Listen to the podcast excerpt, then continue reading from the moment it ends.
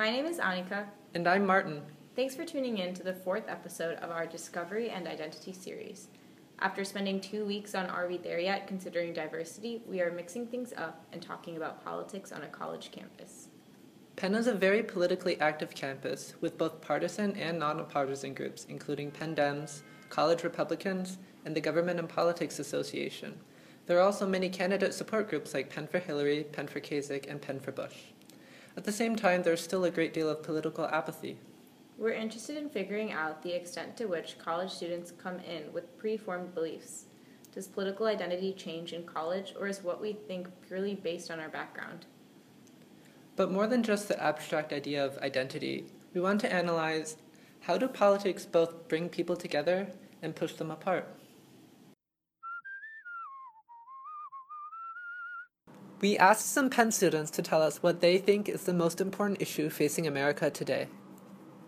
Voter apathy and a lack of an engaged electorate. Climate change.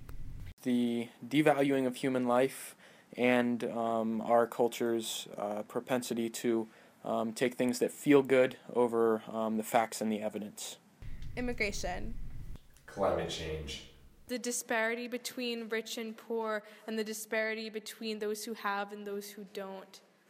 Today, our guest speaker is Sarah Simon, the president of the Government and Politics Association at Penn. Sarah is a junior in the College of Arts and Sciences, majoring in political science. Sarah, we're really excited to have you here with us today. Um, can you tell us a little bit about how you got involved in politics on Penn's campus? Sure, and thank you guys for having me. I really appreciate it. I had always been really, really interested in current events and politics and things of that nature. And throughout NSO in my first semester here, sort of just shopped around for political groups and then ended up finding the Government and Politics Association, GPA, and really just fell in love with its sort of nonpartisan mission. Did you find that the political climate here was encouraging of people getting involved in these groups? Uh, my freshman year, it was very much dominated by the partisan groups like Penn Dems or College Republicans. Since then, we've seen a lot more political groups crop up. We've seen a lot more pro candidate groups crop up, of course, due to the 2016 elections. So I found the political climate to be pretty accessible if you were to go out and seek it out like I did, I'm not so sure if politics on campus would have been really visible if you hadn't been actively looking for it. And I think it is more visible nowadays than it was when I was a freshman. I mean, I definitely agree with you. I think there is a community to be found behind politics when you're looking for it. I guess I'm just interested to know if that if you think that that's representative of both liberals and conservatives or just mm-hmm. how you view that overall. Mm-hmm. I mean, because we are such a liberal dominated campus, it's probably just on its face going to be easier for you to find a political community if you're a liberal. There's just more more of us. I think there's definitely a conservative influence from um, the School of Business, Wharton. Mm-hmm. How do you think that's represented on campus? And um, since they're all in one school, does that affect how they get involved? Wharton definitely does have such a conservative influence but I think it has a conservative influence in terms of Wharton's students' preferences and their own political views, not necessarily their political engagement. So while there are definitely Wharton students who engage in politics on campus, by and large, the political community is comprised of college students. I would say students in the College of Arts and Sciences. It's almost as if there's like two separate communities. Yeah, there is. I think a perennial challenge for political groups has been to figure out how they can get Wharton students involved because they do represent a really, really important part of the political sphere business interests, people who are conservative. So I think that's been a perennial challenge.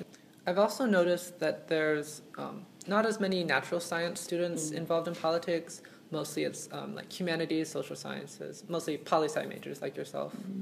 I would love to get more natural science students involved uh, in Penn political community students who are in the natural sciences may not understand, and we as politicos might not be communicating to them that politics really does matter, no matter what you want to go into. Politics is just about the art of public decision making, and that impacts business, it impacts nurses, it impacts natural scientists. And so I think we in the Penn political community need to do a better job of explaining that politics isn't just like a smoke filled room. It's not Frank Underwood, it's not House of Cards. you don't need to know every senator in order to engage with it because at the end of the day, it really, really does matter, no matter what you want to go into. I guess the way I, I want to start considering this issue is also thinking about why certain people and college students might not be able to be engaging in these politics. I think that you know it can be hard for a lot of people on top of five, maybe even six classes to be keeping up to date on current events. And I don't know. I feel that maybe perhaps people are so busy trying to understand the world through their academics and through their classes that they're blind to understanding the world through actual civic engagement. Yeah, and that's not a problem just on college campuses, it's a problem everywhere, right? It's really hard to get people who are working two, three jobs and just trying to stay afloat and support their family to get them to the polls. And I'm not sure how how much political groups can really overcome the fact that people are really busy and if they're not interested, there's really, you know, very little that a political group can do to get them interested. But in terms of where I'm seated as a leader of a political group on campus, I think trying to communicate the immediate relevancy of what is going on in the news to Penn students is really important.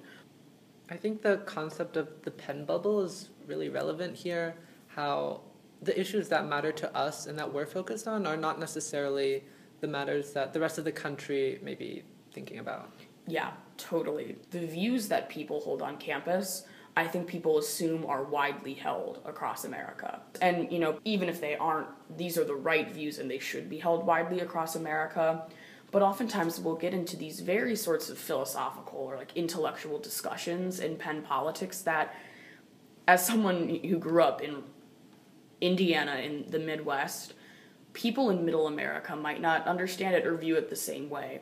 So there can be somewhat of like an echo chamber effect where things are taken for truth or assumptions that might actually be very contentious elsewhere.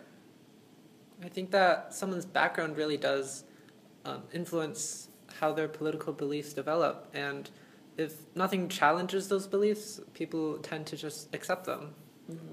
I mean, I agree. It's because so much of our politics is rooted in our identity and our background. I'm just going to shout out a book I read this past summer by Jonathan Haidt called Moral Righteousness. And it really talked about how a lot of moral foundations are what play into people's political beliefs. And it really does raise the question of how much someone's environment can really influence their belief system mm-hmm. or whether this is something that is really coming from their family background. Yeah, there's a theory in political science called the primacy theory of political socialization and the primacy theory says that the political views to which you that you hold most strongly are going to be the ones you gain in childhood or in early adulthood. And so I think that's a really good point you made, Annika, that the views that we hold early are going to be the ones that stick with us. And it's very hard to overcome that cognitively. I guess that raises a question, you know, politics here on campus, they're creating communities around certain political groups, but I guess is there a way slash how can we really try and bring people together and make sure that real honest conversations are happening? Politics wherever you go has a tendency to create echo chambers. It has a tendency for people to self-associate based on political views because it is very uncomfortable to have your political views challenged because they often go down right to the values you hold and the morals you hold. So it's all about having and fostering a community of respect, engagement, humility, and being able to admit you're wrong, which is, in my opinion, one of the hardest but most valuable things we can learn. Well, um, thanks for talking with us today, Sarah. Um, I think we've gotten a lot of insight in terms of understanding politics from more scientific and studied background. uh, I think I'd like to take a moment. This is kind of how we usually close things off. Um, just kind of say a closing statement, sort of our takeaway from the discussion. I think it's important to keep questioning um, when we're getting engaged. Are we getting engaged to engage with other people, or are we only getting engaged for our, just to voice our opinion and get like similar feedback?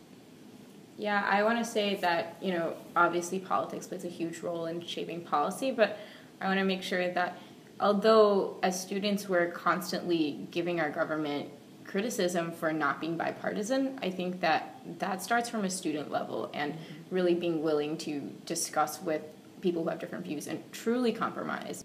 One of the most important things we can do as college students is to start listening to other people and not otherize them.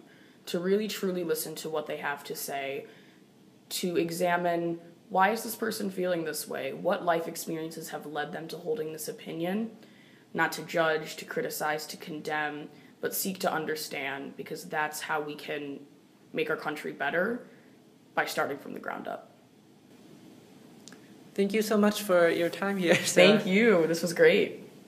I think today we've really had the chance to talk about politics throughout campus in terms of, you know, not just the different groups that we have here, but also the level of interaction between these groups. There are many groups on campus who want to increase open minded, open ended political conversations, but are we there yet?